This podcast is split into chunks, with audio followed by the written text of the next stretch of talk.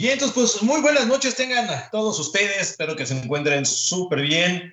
Por acá ya arrancando nuestro programa, su programa de Explorando Historias. Y bueno, siendo ya este miércoles, ¿no? Ya siendo las 7 con 3 de la noche aproximadamente, ya 28, ya cercanos a estas festividades de Halloween y de Día de Muertos. Y bueno, pues para todos que están cerrando el día, pues de lo mejor, ¿no? Que les aleve, ya ahorita ya con este cambio de horario, para algunos ya cerrando de manera ya más nocturna el negocio, pero que bueno, pues finalmente ya estamos todos por acá en sus casas, o si no, en camino de, y a todos por ahí, pues un gran, gran, gran abrazo.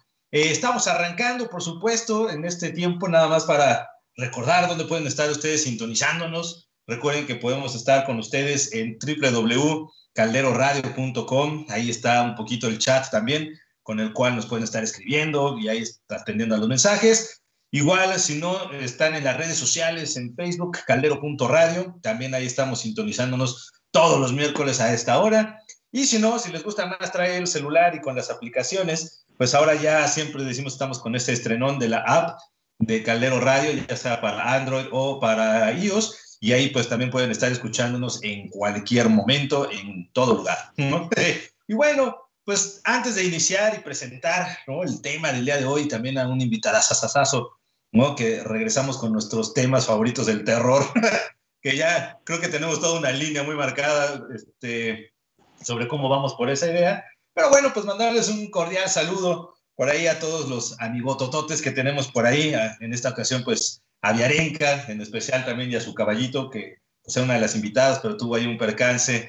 Eh, ella está mucho en esta cuestión de equitación y bueno, pues un fuerte abrazo para ella y que todo salga bien con, con su caballito, que fíjate, no le pregunté qué nombre tenía, pero bueno, pues hay un fuerte abrazo. Eh, igual a todos que están por ahí, a Ruena, que por ahí también nos estaba escribiendo hace unos días, ¿no? Que también un gran saludote que anda por allá, a la familia, por supuesto, quienes están también en Querétaro, por aquí en México, mi esposa, mis enanos y todos. Y bueno, pues gracias siempre por andar escuchando y pues estar siempre con sugerencias e ideas para iniciar estos programas y como siempre les decimos, explorar muchas, muchas, muchas historias, ¿no? Y la verdad es que siempre lo hemos dicho, este programa sirve para explorar de todo, hasta la historia de las pasitas, hasta historia de tecnología y cosas así, que bueno, eso nos da muchas cosas de qué hablar, ¿no? Y bueno, sin más preámbulo, para arrancar con lo bueno y con lo sabroso y con lo terrorífico, ¿por qué no? Eh, en esta ocasión pues, les traemos a unos grandes invitados. Les decía que que desafortunadamente no está acá, pero está ahora sí que en, espíritu estará por acá acompañándonos. Y tenemos por aquí a Carlos Romero. Tuvimos ya el gusto de tenerlo en el programa platicando mucho sobre las cuestiones de Drácula, de los vampiros y toda esta tarde. Por eso decimos que ya traemos esa línea bien marcada, mano, de ahí vamos sobre el terror.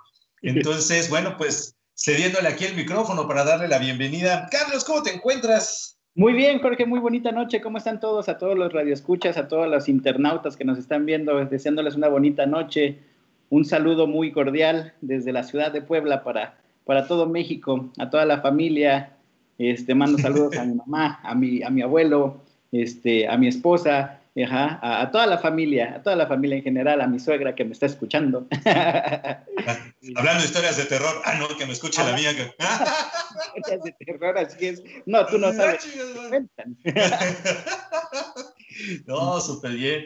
Pues bienvenido, mi estimado Carlos. Así es, y como tú decías, Jorge, en esta línea de, de lo que es las, las novelas este, de terror, las historias de terror, los cuentos, las leyendas, toda esta parte para terminar este, el mes de octubre, Halloween y Día de Muertos, este, de esta forma tan particular, ¿no? Explorando un poco de historias, explorando un poco de literatura este, tenebrosa, macabra. Exacto. Y haciendo un preámbulo, eh, yo les platicaba muchos ahí a, a los que tuvieron el gusto de acompañarnos las semanas anteriores hicimos toda una línea. Primero, hay las historias policíacas, ¿no? Que nos llevó un poquito a conocer a Sherlock Holmes y por ahí, obviamente, nombrar personajes como Dr. Jekyll, Mr. Hyde, que pues, desde ahí nos clavamos. Y de ahí, la semana pasada, platicamos luego de las novelas de terror, Alan Poe, este, todos estos de Mary Shelley, por supuesto, clásicos, haciendo la diferencia entre el terror y el horror. Y que acordando de ahí, y por qué no, para cerrar en esta semanita para el Halloween que tenemos muy cercano, pues explorarles, ya, pues, ¿por qué no? Vamos a explorar historias de terror, ¿no? Hay muchas leyendas de por donde nosotros podemos abordar, desde las clásicas hasta las que tenemos aquí en la esquina, ¿no? Sí, así es, Jorge. O sea, son historias que creo que la cultura mexicana, la cultura latina en general, nos caracterizamos mucho en esta práctica de leyendas de boca en boca, ajá, y de historias. O sea, ¿cuántas veces no ha sido tema de conversación en alguna comida, en alguna este, buena cantina? Este, contar estas historias de lo que le pasó a mi tía, de lo que le pasó a mi prima, a mi vecino. Estas historias son como que muy sabrosos de la cultura mexicana, de la cultura latina en general. Exacto, entonces eh, pues entrándonos por ahí un poquito, ¿por qué no? Eh, pues vamos a, iniciar, ¿no? A ver qué historias por ahí también nos trae el buen Carlos y pues a ver si por ahí les sirve para contarse en esta noche de terror. Si bien muchos estamos ahora sí en quédate en casa, pues ahí aprovechar el suspenso de, órale, ahí les va. Ahí les va un poquito de, de, lo que es este el terror real, ¿no? Muchas veces el terror psicológico Además, ¿no? Súper, Carlos. Pues cuéntanos, ¿qué leyendas o qué historias tú ahora sí que has podido encontrar y que digas de esas, no manches, me marcaron, recuerdo, ¿no? Y que pues por ahí puede ser algo interesante por dónde irnos en estas grandes este, líneas de terror y el horror. Hijos, Jorge, te puedo decir que al menos una de las historias que a mí me, marcaron y que, fue como que algo muy fuerte en mi adolescencia, preadolescencia, fue esta parte de, todo lo que fue, lo, lo creas loco, pero yo creo que fue mi inicio, cuando salió este libro de, Cañitas. Ajá, este libro... Ah, no, bueno, claro. O sea, por este, por este autor, eh, no recuerdo, este señor, eh, ay, se me fue su nombre totalmente, Carlos. Ajá. Este, cuando salió ese libro precisamente, fue como que esa época en la que yo estaba muy metido en lo de vampiros y todas las historias, pero este, este, este libro en particular de Cañitas puede sonar loco y absurdo, tiene partes que a mí me notaban y que yo tenía vivencias en la infancia y de hecho el cementerio que marca ese libro, donde pasa parte del libro, este, a dos cuadras de mi trabajo. Ajá. O sea, literal. Tenía que pasar por ahí todas las noches. Salía yo a las nueve de la noche a trabajar, este, de trabajar. Y, tenía que pasar por ese cementerio exactamente donde tiran las cenizas de esta maldición tan grande que fue en Cañitas. Ajá. entonces, cuando leí el libro y vi que era el cementerio que estaba a dos cuadras de mi trabajo, me traumó. O sea, dije, olvídalo. Ajá, fue algo que dije, no, pero no solamente eso. A partir de ahí, mi mamá tiene, tuvo una cafetería muchos años en el Unitec este, Catepec y gente que trabajó con ella para lavando trastes, haciendo el aseo, etcétera, etcétera, era gente que trabajó en el cementerio. Entonces, cuando tú tenías la oportunidad de, de, que, te digo, en algún momento de plática con estas personas, te decían que ellos trabajaban de limpieza en el cementerio. Ajá, en ese cementerio en particular. Y te contaban cada historia, Jorge, pero que es así de, te ponía los pelos de punta, la piel de gallina, el decir que al momento de que ellos estaban lavando tal vez los baños del, crematorio, les cerraban todas las puertas al mismo tiempo, este, se escuchaban gemidos de, dolor, de, nostalgia de niños, de personas, de adultos, les tiraban las, las cubetas de agua al piso, o sea, todos estos relatos de, realmente ultratumba en un cementerio, me detonaron parte del libro como no tienes una idea, ¿no? Fíjate, no, no, no, fíjate, de los cementerios, creo que todavía no me ha tocado así de alguna como vibra, ¿no? En esa historia que ahí he estado con una cuestión de, de, terror. Este, a mí me dicen, pero sí son característicos, ¿no? Más como, digo, hablando como de, vamos de lo tradicional de estas historias, eh, creo que uno de los donde dicen, no me consta, pero de los lugares con más vibra y con esta cuestión, como dices tú, de sonidos y demás, Desierto de los Leones, ¿no?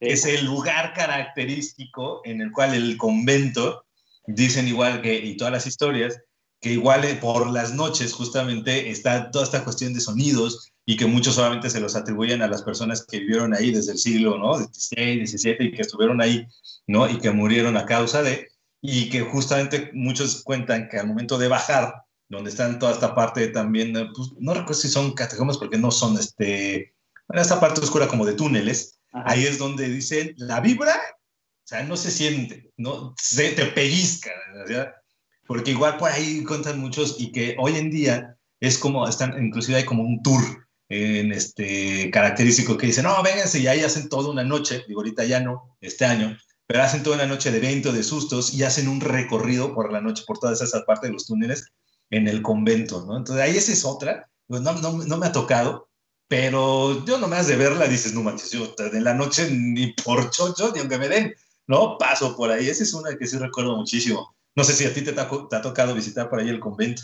Me ha tocado visitar el convento, pero sabes a mí también cuál me gustó mucho esa experiencia de ir un recorrido de leyendas nocturnas en la ciudad de Veracruz, en Orizaba. Orizaba como que esa parte de Orizaba tiene estos tours nocturnos donde te llevan a zonas específicas donde pasaron o donde se cuentan leyendas, eh, leyendas, ajá, desde los años 1600, 700 hasta hace un año, ¿no? Que te dicen, es que hace un año, o sea, te envuelven de una forma tan genial los actores, porque todo está representado por medio de actores callejeros, de actores este, contratados, pero las leyendas que te cuentan a esa hora de la noche y los efectos de sonido, este, los sustos, wow, hacen que la leyenda te marquen los huesos y en la noche no puedas dormir. O sea, en la noche te quedas así pensando, de, ok, fue la leyenda, estoy hospedado en el hotel a dos cuadras de donde me contaron la leyenda, ¿no? Y quieres, por ejemplo, a La Llorona, que te cuentan la leyenda de La Llorona tan famosa, y quieres escucharla a las 3 de la madrugada, te quedas despierto para ver si lo logras escuchar o no. Exacto. No, no, no, qué horror. Es, es, es genial de, de, la tradición mexicana, ¿no? De estas tradiciones tan sabrosas mexicanas que tenemos. Sí, nosotros hay una en particular, eh, y aquí mi esposa no me dejará mentir, porque nosotros como historiadores, también en este, explorando historias y que tiene un lugar lleno de historia, que es el Palacio de Lecumberri. Eh, nosotros nos tocaba, sobre todo a ella, llegó un momento donde tenía que ir a, lo que hoy ya es el Archivo General de la Nación, a hacer justamente investigaciones, ya sabes, ¿no?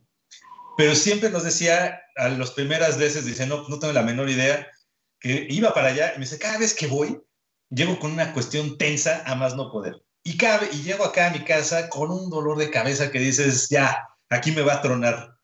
Y pues dijimos, no, pues no pasa nada, esta es, pues, es una historia nada más, este, lo que nos cuentas, este, pues, tú tranquila, tómate tal y ya, ¿no? Se le pasaba. Pero cuando ya llegaba ya como al mes que tuve que ir como con esa cuestión de asistencia, dices, no, pues obviamente haces el recuento de los daños y dices, no, a ver, Lecumberri, ¿no? El palacio, algunos años conoció como el Palacio Negro. Cárcel donde se cometieron asesinatos, torturas, atrocidades y bueno, que muchos ya, no, pero lo peor que, pudo hacer por ahí y que inclusive dicen muchos que se encontraron restos ¿no? humanos por todo el lugar y se cree que pertenecían a los reos que sufrieron allí en esa cárcel y que a diario había, pues justamente eran víctimas de castigos como de dormir a pie o ser amarrados, este, absolutos, sin luz. Entonces, cuando empezamos a descubrir que justamente, digo, ya más o menos sabíamos que era la cárcel, pero cuando empezamos a ver justo de, pues que se le cerraban las puertas, como creo que una vez la llevaron a un tour ahí adentro, eh, especialmente, y veo cómo era la, la, cárcel cuando estaban de pie, dices, no, pues desde ahí sí te mueres, ¿no? O sea, tal cual de la desesperación. Y que justamente empezaron a suceder, le contaban ahí mucho lamentos, como dices tú, ruidos, eh, apariciones y todo este tipo de cosas, que entonces ella empezó a cachar. Y dices, ok, pues ahora sí que la mala vibra, cada vez que voy allá, dicen, no, no sé por qué, tengo con un dolor de cabeza espantoso, y ya que regresaba se le bajaba así de nuevo, ya otra vez. Y iba y así. Ya cuando ya no tuvo que terminó su servicio, dijo, ay, la ven, adiós Palacio Negro, que siga convirtiéndose en el archivo en el lugar más aterrador, pero yo ya no vuelvo a ir a ese, a ese Palacio de Lecumberri. Esa es una que le pasaba a mi esposa. Sí, no, ese Palacio de, de Lecumberri tiene tantas y tantas leyendas de apariciones, de ruidos, de, de lo que realmente la energía que se conservó tal vez en ese lugar tan, tan fuerte, donde hubo torturas, como tú dices, donde hubo asesinatos, donde hubo todo eso. Entonces la energía que emana ahí es increíble, ¿no? Es algo que cuando tú entras y, dices sales, sales con un dolor de cabeza impresionante de la mala vibra que se siente, ¿no? Sí, sí, sí, ese, ese era algo que nos recordó muchísimo y que bueno, pues que básicamente era como, pues ya, ya cuando dijimos ya de toda esa historia y digo, ella generalmente a veces no es como mucho de, esta, de estas creencias, ¿no? Pero cuando llegaba y llegaba con esas sensaciones, con ese dolor, y que cuando empezamos a hacer el switch era que cada vez que iba y regresaba en esa situación, dices, no, o sea, ya, esto sí ya no son meras coincidencias, ya hay algo ahí en esa, en esa vibra, que sí la, realmente el lugar, ¿no? Estaba con esta sensación. Yo no sé cómo le hagan los que trabajan ahí, la verdad, si sientan ese tipo de cosas, como dices tú con los del panteón, si ya es costumbre, si es no, pero bueno, por lo menos en su caso fue de gracias, despedida, ¿no? Debut y despedida. No, cállate, si nosotros que trabajamos tal vez en escuelas y sabemos que la rotación de personal es demasiada, ajá, a nivel cementerio, a nivel limpieza cementerios, a nivel limpieza iglesias o algún tipo de, de lugar como este, no, me imagino que el nivel de rotación de personal es súper increíble porque sí, realmente necesitas tener una sangre muy fría para poder trabajar en algún lugar de estos. Exacto. Sí, no, me queda claro. Y como dices tú, hablando de estas historias, eh, en las escuelas, no faltan las famosas leyendas en toda escuela, y quien diga que no, tiene su propia historia de terror. Pero yo sé de, las dos que, que, he estado, este, en la nueva, fíjate que no he preguntado, voy a, voy a sacar ahí la, el chisme. Pero por lo menos de las otras dos, básico, la niña del estacionamiento. La niña, la famosa niña que siempre ve todo el mundo. Yo no sé a ti si te ha tocado una de esas historias en, en, los colegios. Claro, a mí me tocó una vez en el primer colegio donde trabajé, en el Estado de México, me tocó que siempre se ocupaba, era un edificio de tres pisos. Entonces el primero y segundo piso siempre estaba lleno entre semana. El tercer piso nunca se llenaba más que los sábados, o sea, el sábado había ocupación completa en el, en el, edificio, entonces el tercer piso en general entre semana estaba vacío. Pero, ¿qué pasaba en ese tercer piso? Todo el material, Jorge, que, se, que llega, podías llegar a ocupar de, para dar tus clases, se encontraba precisamente en el tercer piso. Entonces, era un sufrimiento para nosotros como profesores tener que ir por material porque sí, o sea, tú cuando entrabas a ese pasillo del tercer piso, donde había más salones, sentías esa vibra horrible. Y aparte las puertas eran de esas puertas rectangulares con una ventanita cuadrada. Donde decías, me están viendo. O sea, tú podías sentir esa vibra pesada de que te estaban viendo a través de las ventanitas. Abrías las puertas y se sentía ese frío, porque aparte estaba abandonado toda la semana. Sí, sí, sí, se sentía ese frío así de, y ese frío rico, sabroso que se siente cuando realmente te... No, o sea, nosotros... Ese escalofrío. Sí, no, nosotros era de plano un chin champú a ver quién iba por el material de todos, porque nos daba muchísimo miedo tener que subir a ese tercer piso este, y, entrar. Obviamente la señora de intendencia, la gente de intendencia siempre te decía, te contaba mil historias, este, decía que se le aparecía a una niña, te digo, la clásica niña de toda la escuela, ajá, que se cosas, que se movían las cosas así de un lugar a otro. Ajá. Entonces, toda esa parte de, tradiciones escolares, como tú dices, sí, siempre hay una niña escondida en una escuela. Exacto. Yo me acuerdo de una, eh, también hace dos colegios en los que trabajaba, ya llevo unos talleres, ya te, te acabo de recuento de ya hace como unos 10, casi 7 años, y este, ahí obviamente sucedió un evento, así como los libros, un evento pues, desafortunado. Pero desde ahí ya se empezó a crear toda esa, la, leyenda. Desafortunadamente, una niña al querer hacer un brinco, yo la verdad es que no era, de repente te dicen, no, un edificio enorme o tal cual, pero bueno, pues no así una caída, pues la verdad no fue muy agradable para ellos. Y a partir de ahí, ¿no? No solo ya empezó a generarse, era un pasillito que nos sacaba de las aulas a una cancha de fútbol. Y ese pasillito, justamente le, pusieron como un, un, domo para justamente por ese accidente que hubo, ya, ¿no? Era ya protegido. Pero ya desde ahí que te empiezan a contar, no, es que aquí fue la leyenda, o cuenta que hace muchos años, pues una niña que intentó saltar y intentó hacer toda esta historia, pues no tuvo un desafortunado evento y desde ahí, pues como que ya todo el mundo se quedó con esa leyenda, ¿no? Y, y, de hecho, cuando pasábamos por ese pasillito de la de no manches, córrele, cabrón, si nos toca ir a la canchita, córrele, ¿no? De, de volada. Y luego dicen, a nosotros nos tocaba el, el, el área de audiovisuales en, eh, en, el sótano. Y entonces yo no sé cómo le hacían dos cuates que teníamos ahí, que estaban trabajando, de, no, es que si es ir a audiovisuales, neto. No, no, no, sí, es que pues ahí está el equipo, ahí está todo. ¿No? ¿En serio? no, que sí. Pues órale, ya bajamos. Y ahí justo nos decían el de las copias este, y el audiovisual, justamente nos decían, no, no, no, qué bueno que viene, porque ya cuando estamos aquí nosotros como que no nos gusta, porque luego sentimos que tocan la puerta. Y era de esas típicas puertas de metal, que ya sabes que te rechinan a mano poder y que tocas y se escucha el eco hasta tres edificios después. Y dice, no, no, no, de repente sí nos sacamos que pensamos que son algunos de ustedes, porque pues se la pasan y tocan la, tres veces y ya después ya nos escucha y salimos y no hay ningún profesor, ¿no? Y ahí otra vez cerramos para seguir trabajando y otra vez.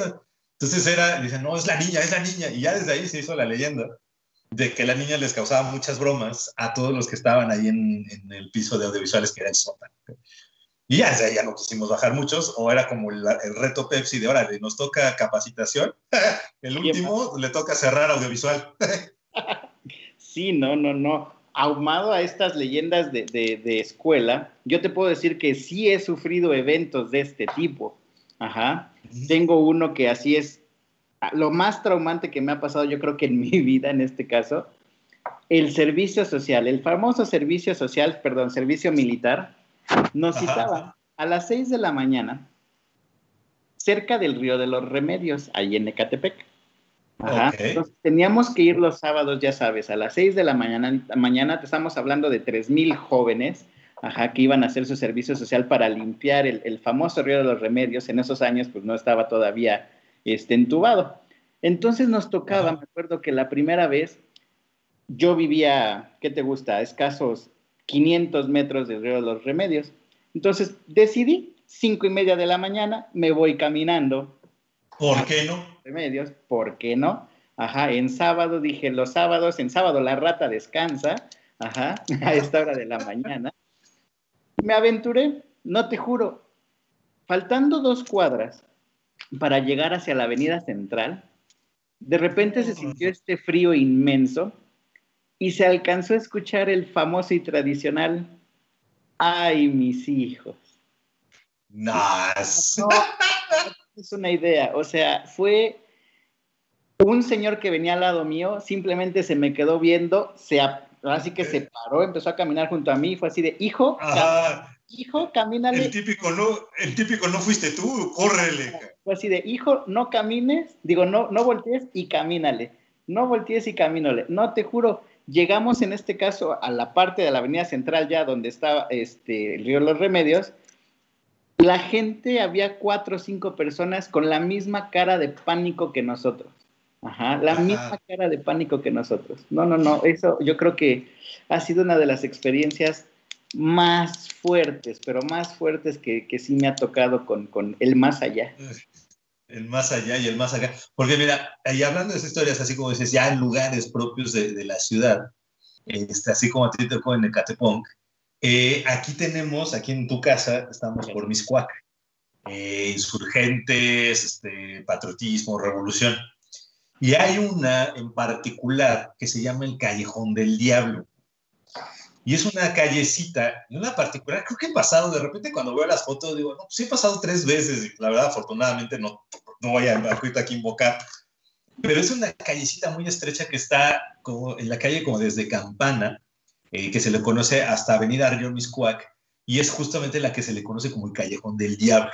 Y dicen que es un lugar que era un pasadizo lleno de árboles por el cual no muchos se atrevían a pasar y que según la leyenda, ¿no? ahí fui escarbando un poquito, aseguran que un ente, ya sabes, una cuestión ahí medio maligna, vivía dentro de las ramas de esos árboles, de ese, callejón, y que se cuenta que una vez que un hombre intentó caminar por ahí y antes de encontrar la salida se topó, dicen, y por ahí es el nombre de Callejón del Diablo, que ese ente, pues era el diablo, ¿no? Es pues bueno, y que al verlo, dicen, pues ya este, que despertó y que todo el mundo ya giraba y que el suelo sobre el que se encontraba comenzaba a hundirse, ya sabes, empezó como a tener muchas alucinaciones y ya desde ahí se empezó a contar de que no, ya mejor nadie pase por ese, no se lo vayan a encontrar y no vayan a tener esas cuestiones. Y yo lo personal que he pasado por esa callecita, este, pues, digo, no, no, no, no, no, ha tocado nada. pero sí es una de las más, aún, pero sí es una de las más famosas, por ejemplo, hablando ya de lugares de, de la ciudad, que se encuentra, que de aquí está como a 15 minutos, realmente ahí entre el río Miscuac y, Camana, este, y que dices, no, no, no, no. Pero sí ha sido una, también creo que lo ponen como uno de los lugares que si te gustan esas historias, como que hace, creo que, no pues si ya las revistas muy famosas de, de chavos, ¿no? De estas, este, si te dicen, si te atreves hasta el tour por Callejón del Diablo es una de las características, ¿no? Y órale, ahí vas y te atreves a aprovechar por ese estrecho de noche y órale, ¿no? Y, este, y obviamente, por supuesto, las estaciones del metro, ¿no? Que ahí sí hay historias por no, por, ¿no? No, y a mí me ha tocado una vez este, ver un señor en el metro, estábamos hablando a las 12 de la noche, el último metro posible que puede existir, estaciones de Valderas. Ajá. no, bueno. no, no, no, o sea, literal, estás en el andén, tres personas cada 10 metros, o si no es que más, que ojalá metro todo el tiempo. Ajá. Y el último de los señores, me acuerdo, cara pálida, blanca, blanca, blanca, blanca. Nos subimos al metro, ¿está bien, señor? ¿Todo bien? No, hijo, es que un niño, vi como un niño se aventó literal a las vías del tren. Se aventó y desapareció. O sea, así de fácil, así de sencillo. ¿Sí? Hijo, no, no, no. o sea, tú veías al señor de traje elegante en sus cabales, no venía alcoholizado ni nada. Dices, wow, o sea, no sé qué tan fuerte es esta parte de la energía, esta parte de las supersticiones, pero, pero la gente realmente nos vemos afectadas por todo, por todos este tipo de historias. Es Exacto. increíble. Sí, y de hecho por ahí en el programa que, que, sigue de nosotros, justamente estaban, iban a platicar justo también como esa parte de la energía, ¿no? Esa parte cómo también nosotros de alguna de otra manera arrancamos y percibimos esas cuestiones y que ya pues empiezan a ser parte, ¿no? De, ese imaginario tan, tan fuerte y que, pues, una de dos, o México ya está muy acostumbrado también por su tradición tan, tal cual, que sea X, ¿no? Pero de todas maneras sí hay como cuestiones ahí muy, rudas. Sobre todo, por ejemplo, te decías tú de, de esta parte de, de, historias en el, metro, y recuerdo también una, hablando también de, metros y de casas, la famosa Casa de las Brujas, ¿no? Esta es otra de, historias que se cuentan, que fue justamente una casa de épocas de la Revolución Mexicana y que se ha sido muy famosa, que está por la colonia Roma y que hoy en día eh, ha sido, pues creo que la fachada está justamente toda tapada por cubiertas por maderas, enredaderas y todo para cubrir justamente la casa, pero que pues la leyenda cuenta que nadie ha podido pasar una noche entera en esa casa debido a los horrores supuestos que se viven ahí dentro, ¿no? Al parecer dicen que vivió una bruja o chamán, ¿no? Llamada Bárbara Guerrero, y que justamente fue en eventos posteriores a la revolución, pero que nadie ha tocado esa casa y la gran pregunta del millón, ¿no? ¿Y por qué no la tiran? ¿Quién sabe, no?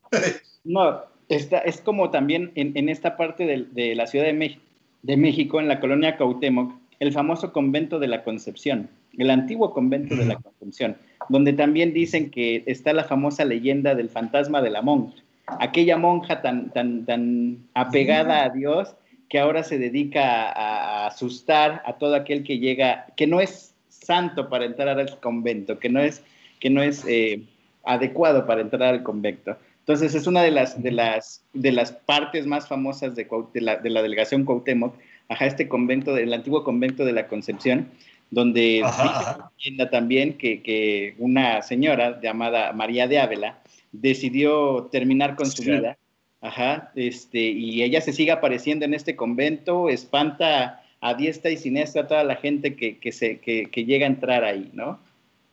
Ajá, ajá. Fíjate, esa, esa sí no me la sabía. esa sí está interesante. Porque igual con esa, fíjate, yo ahora sí que, que vamos recordando varias, varias historias. También, bueno, esos son por acá en, en, en la ciudad. Pero, por ejemplo, hay una de Baja California, creo que, no, pues es Ensenada, la una de esos dos, ¿no? Que se llama La leyenda del gato negro, ¿no? Y al parecer es una leyenda que comienza con una muchacha, una niña, ¿no? Que pues justamente que era amante de los gatos y que solía adoptar a cualquiera, ya sabes de esas ondas que ya se nos da de adoptar perros, gatos y todo lo que se encontraban por ahí, pero dice que hasta que se encontró un gato negro que por supuesto, ¿no? Este, le desportó muchísimo interés y al momento de que una noche que pues, despertó y que se encontró este gato negro que por supuesto la mujer dejó entrar y ya lo, adoptó, pero dicen que este gato ya le dio un giro ahí a toda su vida, que supuestamente eh, este pequeño gatito le mostró eh, o le arremetió provocando mucho su muerte y que bueno, el gato negro permaneció mucho tiempo de su casa y bueno, ya se hizo toda una leyenda y que a partir de ahí el gato negro, este, dicen que más bien él fue el que la mató, que huyó ¿no? de la noche y que su cuerpo sería encontrado poco tiempo después ahí, gracias a los maullidos de todos los gatos y todo, ¿no? Pero bueno, esa es una que tiene que ver mucho con los animales. Pues, órale. Sí, no, así nos podemos encontrar miles de historias en, lugares y recintos, ¿no? También, por ejemplo, todas las historias dentro de los hospitales, ¿no? Uno de los más famosos, siempre, el Hospital de la Raza, ¿no?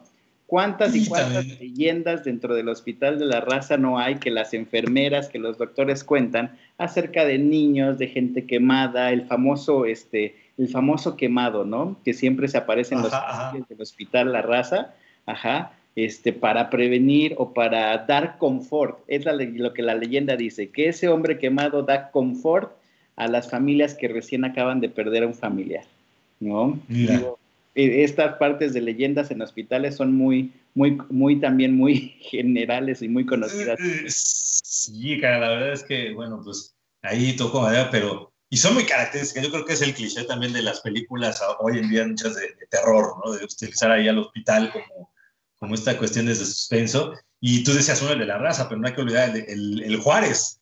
Ese también es otro bien famoso, eh, ahí entre Fray Servando, en el centro histórico, que justo antes sí me acuerdo que está pues una enfermera que se llama, o que le apellidaron el nombre, ya no recuerdo si le pusieron así, o es ya más actual por las historias, que se llama La Planchada que era justamente esta enfermera que difunta y que deambulaba justamente por todo el hospital, deambulando, espantando a trabajadores en su, en su turno nocturno.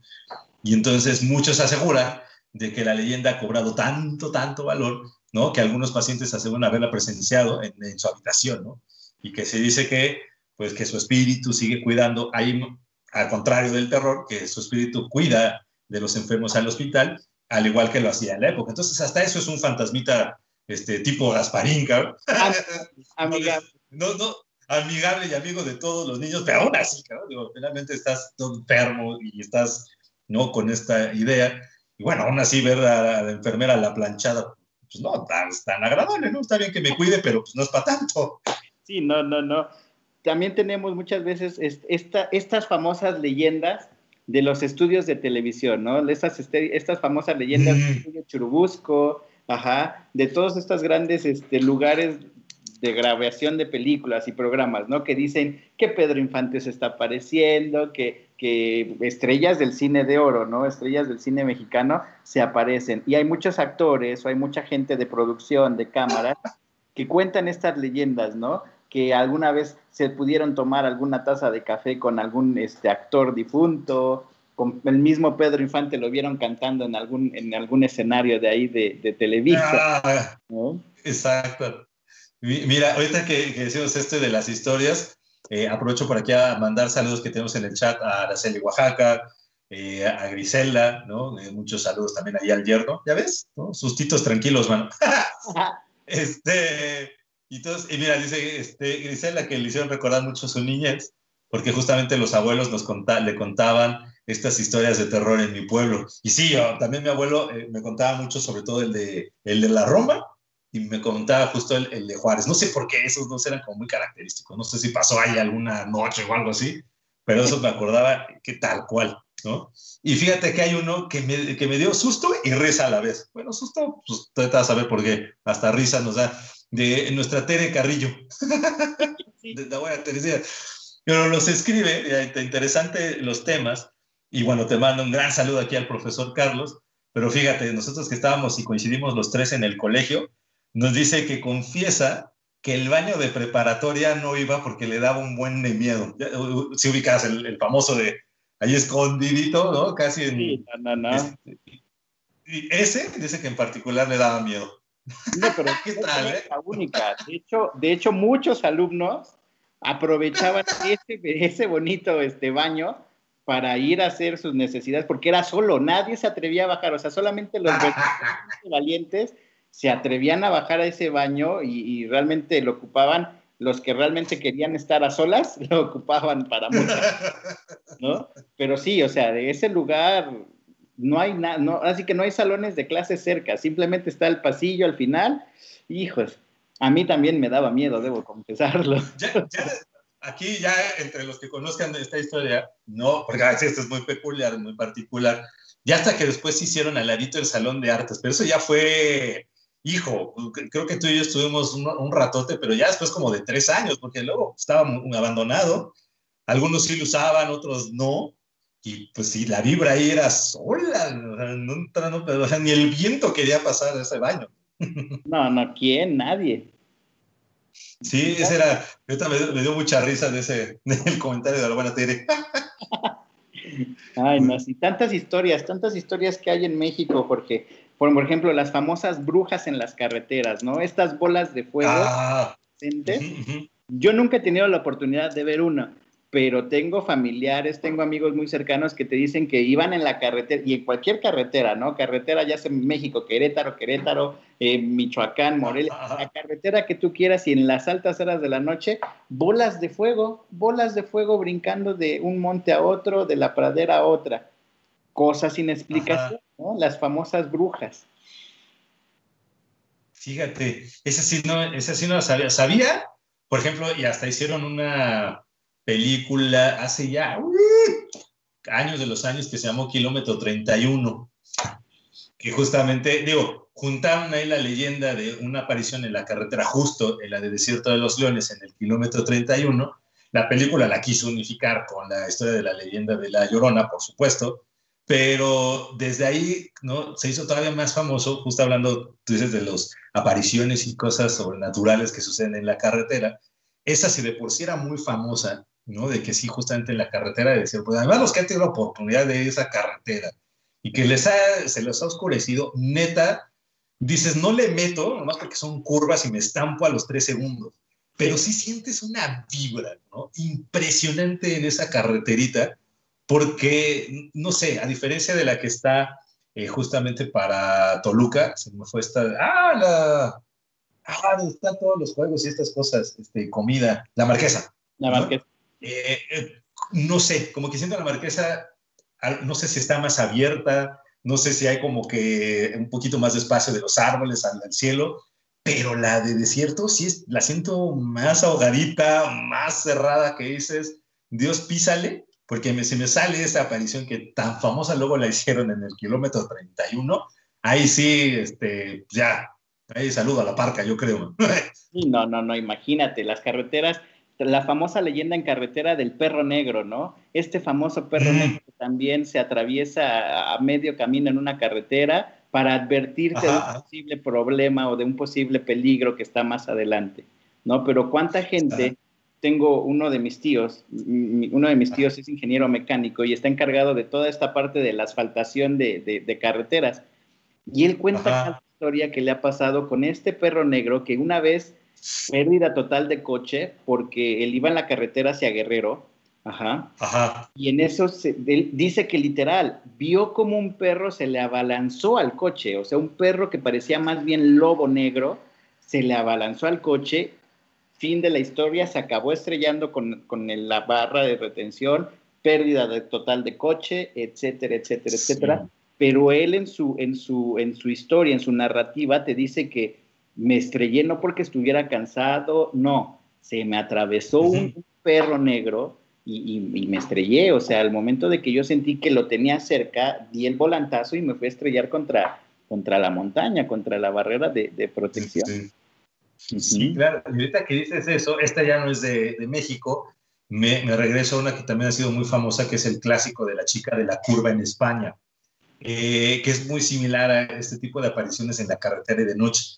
Y mucha esa, esa historia cuenta que allá en España, en esta, creo que es la carretera de las costas del Garraf, que justamente dicen que un común, como común denominador es una joven con un vestido blanco y que al parecer justo era una, en una noche, ya sabes, lluviosa, llena de frío y demás, eh, a medida que avanzaban muchos por la carretera, eh, pues empezaron muchos a ver esta, a esta mujer. Resulta que un hombre que redujo la, redujo la marcha y en ese mismo instante los faros iluminaron a la figura de esta chica empapada por la lluvia y que esperaba inmóvil, ¿no? O sea, la historia cuenta que llevaba el vestido blanco de algodón, arrugado, mojado, pero que no se movía, ¿no? Y que cuenta que una vez que estas historias, cada vez que reanudaban el viaje y empezaron a desentender eh, toda esta parte de la historia, hasta que dicen que en las curvas, que al parecerse por ahí, pues era el recorrido y que muchos por al ver eso, pues era ya como la curva de la muerte, ¿no? Esa curva, justamente dicen, esa curva me maté yo hace más de 25 años, ya está, bueno, cuenta que se murieron ya hace mucho tiempo y que era una noche, entonces total, que es una de las más famosonas en esa, hablando de, y que han, a partir de los que han tenido ese encuentro, como que ya esa carreterita ha tenido su, su respeto. En Estados Unidos, por ejemplo, hablando de otros países, tienen la famosa leyenda del jaywalker o la leyenda del hijacker, de estas personas que están en la mm. carretera pidiendo aventón, pero que mucha gente narra en Estados Unidos. Eh, es muy común subir a la gente, a diferencia de México, en México no lo hagan, es peligroso. pero en Estados Unidos hay mucha gente que te narra, que te dice que suben a, esta gente que está pidiendo aventón en medio de la carretera y después de 10, 15 minutos de estar teniendo una conversación con esta persona, la persona desaparece. O sea, son estas, hay un cúmulo de, historias de este tipo donde siempre va a ser un, hombre, una mujer ya grandes pidiendo el aventón, se suben al coche con el copiloto, mantienen una mm. conversación con el, con el conductor y de la nada desaparecen o de la nada eh, se dan cuenta que no están. Ajá. Esa es una muy común leyenda en, Estados Unidos. Ajá. El, el, aventonero, no, y en España igual, pero este ya no, me muevo a, la, creo que es parte de, de, Mallorca, muy similar a esto que tú dices que igual en carretera, igual sobre accidente cuentan que hay momentos donde eh, igual la misma mujer de mojada aparece como parte de copiloto y que les dice, ¿no? Que, le, que reduzcan la velocidad en algún momento, ¿no? Y ya cuando ven que es una curva muy cerrada, muy peligrosa, muchos han contado, no, le di las gracias, que gracias por el aviso, y que cuando se dan cuenta que era todo este, ya el fantasma tal cual, era porque dice, muchos dicen, no, la frase de, era, es mi misión, porque yo me maté ahí hace tantos años, ¿no? Y ¡pum! Ya cuando, como dices tú, ya cuando se dan cuenta ya no está, el asiento dicen que está medio mojado por la niña o la mujer, y entonces es una ya característica y de esas leyendas te digo, en esta parte de la carretera de Garra, y sobre todo también estás mucho en Mallorca de que se sube al copiloto para avisarle que baje la velocidad si es que sienten que van muy rápido. No, no, no, sí, así, no, te digo, entrando en, todo este tema de, tantas y tantas eh, clichés o leyendas, eh, tenemos la clásica leyenda de, siempre checar el monstruo debajo de la cama. No sé cuántas veces tus, papás o tu papá, tu mamá te lo dijeron y nosotros ahora se los dijimos a los niños, ¿no? De esa siempre despídete y checa abajo de la cama, ¿no? Y cuánta gente... O cuántas de nosotros muchas veces a esa edad pensamos que realmente hay algo debajo de la cama. Ajá, nos da miedo y, y, utilizamos esta clásica protección bendita de la sábana cubierta totalmente hasta arriba como si no nos fuera a pasar nada, pero nos da esta seguridad de que abajo de la cama, si llega a pasar algo o sale algo, nos va a proteger. ¿No? Una leyenda muy común de cama. No sé si has escuchado hablar, Jorge, de las famos del famoso beso de la bruja. No, es esto. En muchos pueblos, en muchas poblaciones de, México, en los pueblitos dice que a cierta hora de la noche, la bruja baja por el techo de las casas, normalmente de adobe o de madera, siempre y cuando haya niños recién nacidos, siempre y cuando haya niños pequeños, ajá, estas brujas huelen, saben exactamente las casas donde hay niños pequeños, entonces a cierta hora de la noche bajan, se deslizan por el techo, entran a la casa y le dan el famoso beso fatal a los bebés, lo que nosotros conocemos como una muerte de cuna, ajá, pero que realmente esta muerte de cuna en muchos pueblitos se lo atribuyen a que vino la bruja y les dio el famoso beso de la bruja. Hijo de la mañana. No, hoy no beso a mis niños. Ah. fíjate, esa, esa, es una de las salidas tan interesantes, porque también hay otra, fíjate, este, esta es de, ah, del sur, no recuerdo cuál, ahorita me acuerdo del estado, que es, no sé si es Chiapas o Oaxaca, de los chuleles. Eh, hablando de hace ratito que se hace el perro y ahorita de los niños, eh, que al parecer es una historia donde dicen que los chuleles son las almas de las personas que se pudieron transformar en animales y que dice que es la unión entre su parte animal y su cuerpo humano y que lo cual provoca que si son heridos en su forma animal a transformarse de vuelta a humanos, ellos también están heridos. Y al parecer dicen que estos chuleles, que se dividen, parece que son diferentes clases, que suelen aterrorizar justo a las personas, ya sea hablando de bebés, robando, matando personas o hasta convirtiéndose, hablando de lo que tú decías de las brujas en la carretera, en bolas de fuego. Y es una leyenda muy conocida, eh, Chiapas o Oaxaca, te no recuerdo muy bien, de estos famosos chuleles, que están justamente también asustando ahí, que mucho también lo traen, creo que se llaman los quivales, que es otro como de los que se dividen, y que son de los que a veces roban ahí a los bebés y dices, no manches, ¿no? sí, no, no, o sea, es todas estas, todas estas leyendas en, en los pueblos, en los pobladíos, enriquecen tanto la cultura, Jorge, que tenemos mil, ¿no? Yo recuerdo mucho una vez este, una señora platicándome que su mamá tenían una hacienda, no me acuerdo si era en, en, Querétaro, Querétaro me parece que era, en Hidalgo, ajá, tenían ellos una hacienda y que su mamá vivió toda la vida ahí en esa hacienda. Cuando su mamá fallece, pasaron los años o pasaban los años y era muy común que una vez al mes o varias veces al mes llegaban taxistas a tocar a la casa, ajá, para decirles que si les podían pagar el viaje del mercado a su casa, porque la señora, porque la señora que los había este, tomado en el mercado los llevó a esa dirección, pero que no había nadie en la casa cuando llegaron, entonces que si podía pasar después para que su hija les pudiera pagar el viaje. Ajá, toda esta historia han pasado muchas veces, me acuerdo de esta señora cuando me lo contó, y que pasaron años después de muerta de su mamá y que era fecha hoy, que es todavía hoy, donde vienen taxistas a pedir dinero porque trajeron a la señora del mercado a la casa. Ajá. Ok. Y, te describen a la mamá, te describen a la, señora tal cual como era, el clásico babero, este, siempre puesto todo el tiempo su, su vestido, ajá, cabello gris con una coleta o con una trenza, te la describen tal cual como es y hasta con las bolsas de, mandado que ella siempre utilizaba. ¿no? Son las leyendas tan, tan sabrosas en, en, todas las familias.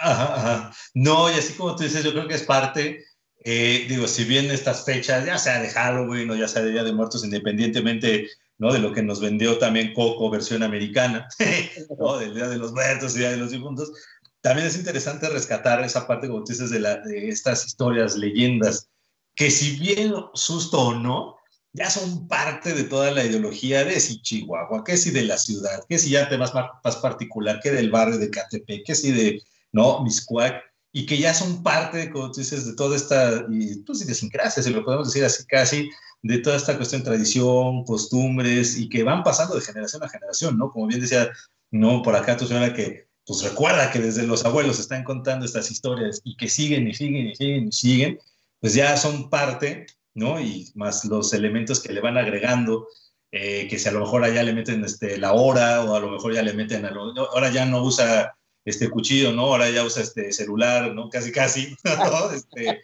para perseguirte, este, pero va cambiando muy, muy interesante, pues, así que tal cual esas historias. Y siendo una, pues, a ver si ahorita eh, tengo tiempo para una última, una y una. este, por ejemplo, yo me acordaba de una de, de Coahuila, este, que nos contaban nosotros también como historiadores, igual luego nos corren rumores de las famosas bibliotecas, que siendo edificios muy, muy, muy antiguos, así como era la de Cumberry, está la Biblioteca Municipal de Coahuila. Y es así también nos comentaban en los archivos eh, antiguos y raros allá en la Ibero, que era muy característica porque dicen que a través de los años ha vuelto en un lugar embrujado muy característico y que al parecer hasta la fecha ya tanto ha crecido esa idea, cierto o no, no lo sé, pero ya inclusive todos los que vienen alrededor de la biblioteca este, municipal le huyen ya al lugar, ¿no? Entonces yo ya ni paso ni entro, porque dicen que su interior se, se escuchan cosas como dices tú, gritos, cosas feas, este, alaridos, que ha habido apariciones enormes que cargan cadenas y presencias que finalmente no son, pues para muchos, ¿no? de, este, de, pues, de su agrado. Y esas nos las han vendido mucho en Coahuila como de, ah, sí, pues ahí está, y el que se aviente, pero es algo que incluso los lugares te dicen, no entra, ¿no? No, no, no. Así como esa tenemos, por ejemplo, en el bosque de Chapultepec, Toña. Ajá. También un mm. lugar o una casa muy conocida donde se cuenta la leyenda que esta muchos niños o cuidaban muchos niños que no tenían hogares o que estaban en la calle y ella les daba un hogar que cuando cuando ella muere casa y ella se quedó cuidando de estos niños perdidos, vaya, pero que esta señora que cometió cosas buenas por cuidar niños durante toda su vida, dejó toda su energía impregnada en esa casa, en esa famosa casa de la tía, de la tía Toña, ahí en la tercera sección de Chapultepec, donde se puede escuchar hoy en día, este, no lamentos ni, nada, simplemente una señora contando historias a niños, contando cuentos. Tú puedes escuchar un susurro de alguna vieja historia eh, como si se le estuvieran contando a, niños recién nacidos o a un niño pequeño. Fíjate, esa está, para cerrar me gustó una historia de fantasmas, pero bonita, ¿no? Porque así, así como tenemos como la biblioteca de sustos y demás, pues bueno, la de la carretera tiene su parte positiva, sobre todo esta que contaba de, que es avisar, que pues, su misión es avisar que hay un accidente o que le frene y demás, pues tiene su mensaje, finalmente pues una aparición, o esta que son apariciones también pues, más positivas de cuentacuentos, de viejas leyendas, y que se escucha, ¿no? Nada más esas presencias. Y yo creo que ahí, pues los invitaríamos mucho, porque ahora sí estamos entrando a nuestro minuto final, de invitarlos a seguir explorando estas leyendas tan ricas, como dices tú, de tradiciones, de costumbres que han rodeado y que si empezamos a preguntarle, ya sea hasta al vecino o a los abuelos, como decían ahí tu, tu suegra y demás, pues justamente vamos a conocer todavía más tradiciones, ¿no? De aquí por la zona creo que Miscuac, Viveros, ¿no? El río Miscuac, bueno, está rodeada de leyendas de ese tipo. Este, si te vas al sur, Cuemanco, Xochimilco, llena, ¿no? La casa, pues, de las muñecas, la isla de las muñecas, que es otra que, bueno, ya no la tocamos, pero también es famosísima. Y así podemos explorar varias, varias, varias historias. Y bueno, pues, Carlos, hemos llegado a nuestro punto final. Te agradecemos mucho el haber estado por aquí en el programa y este, explorando justamente estas historias de suspenso y de terror. Y pues Carlos, pues algunas palabras, mensajes, historias finales. Mensaje, nada más un saludo enorme a mi esposa, a mi, a, mi mamá, a toda mi familia. Eh, el mensaje de siempre, siempre hay que leer, siempre que hay que buscar este, un buen libro, una buena historia. Y ahora en pandemia no hay nada más rico que tener un buen libro y sentarse con la familia, escuchar estas historias. Creo que estas historias siempre, sentarse con, con la familia y platicarlas con la abuela, con el abuelo, con nuestros padres, nos deja algo enriquecedor y obviamente algo enriquecedor para las futuras generaciones. El simple recuerdo que yo tengo de sentarme a la mesa y escuchar estas, estas historias de mi abuela o de mi abuelo, enriquecen, enriquecen muchas cosas. Pues súper, ahí está nuestro mensaje positivo y pues aprovechen y bueno, ahí sí tienen nuevas historias eh, de estas cosas, pues luego nos encantaría ahí que nos las mandaran y pues seguimos con estas fechas y pues ahí las podemos contar en otro momento o la siguiente semana, donde también todavía tenemos ahí el Día de Muertos, ¿no? De Santos Difuntos para pues seguir con estas tradiciones. Y bueno, pues muchísimas gracias, Carlos. Igual le mandamos un saludo a Viarenca, por aquí también insistimos porque parte de esas historias por ahí ya nos traía unas buenas, ya les estaremos invitando a nueva cuenta para explorar otras cuestiones para ahí bastante interesantes. Y pues un abrazo a todos los que tuvieron la oportunidad de escucharnos. Y pues ahora sí que felices sueños, manchados. ¡Ah! Nos conectamos la siguiente semana y chao a todos.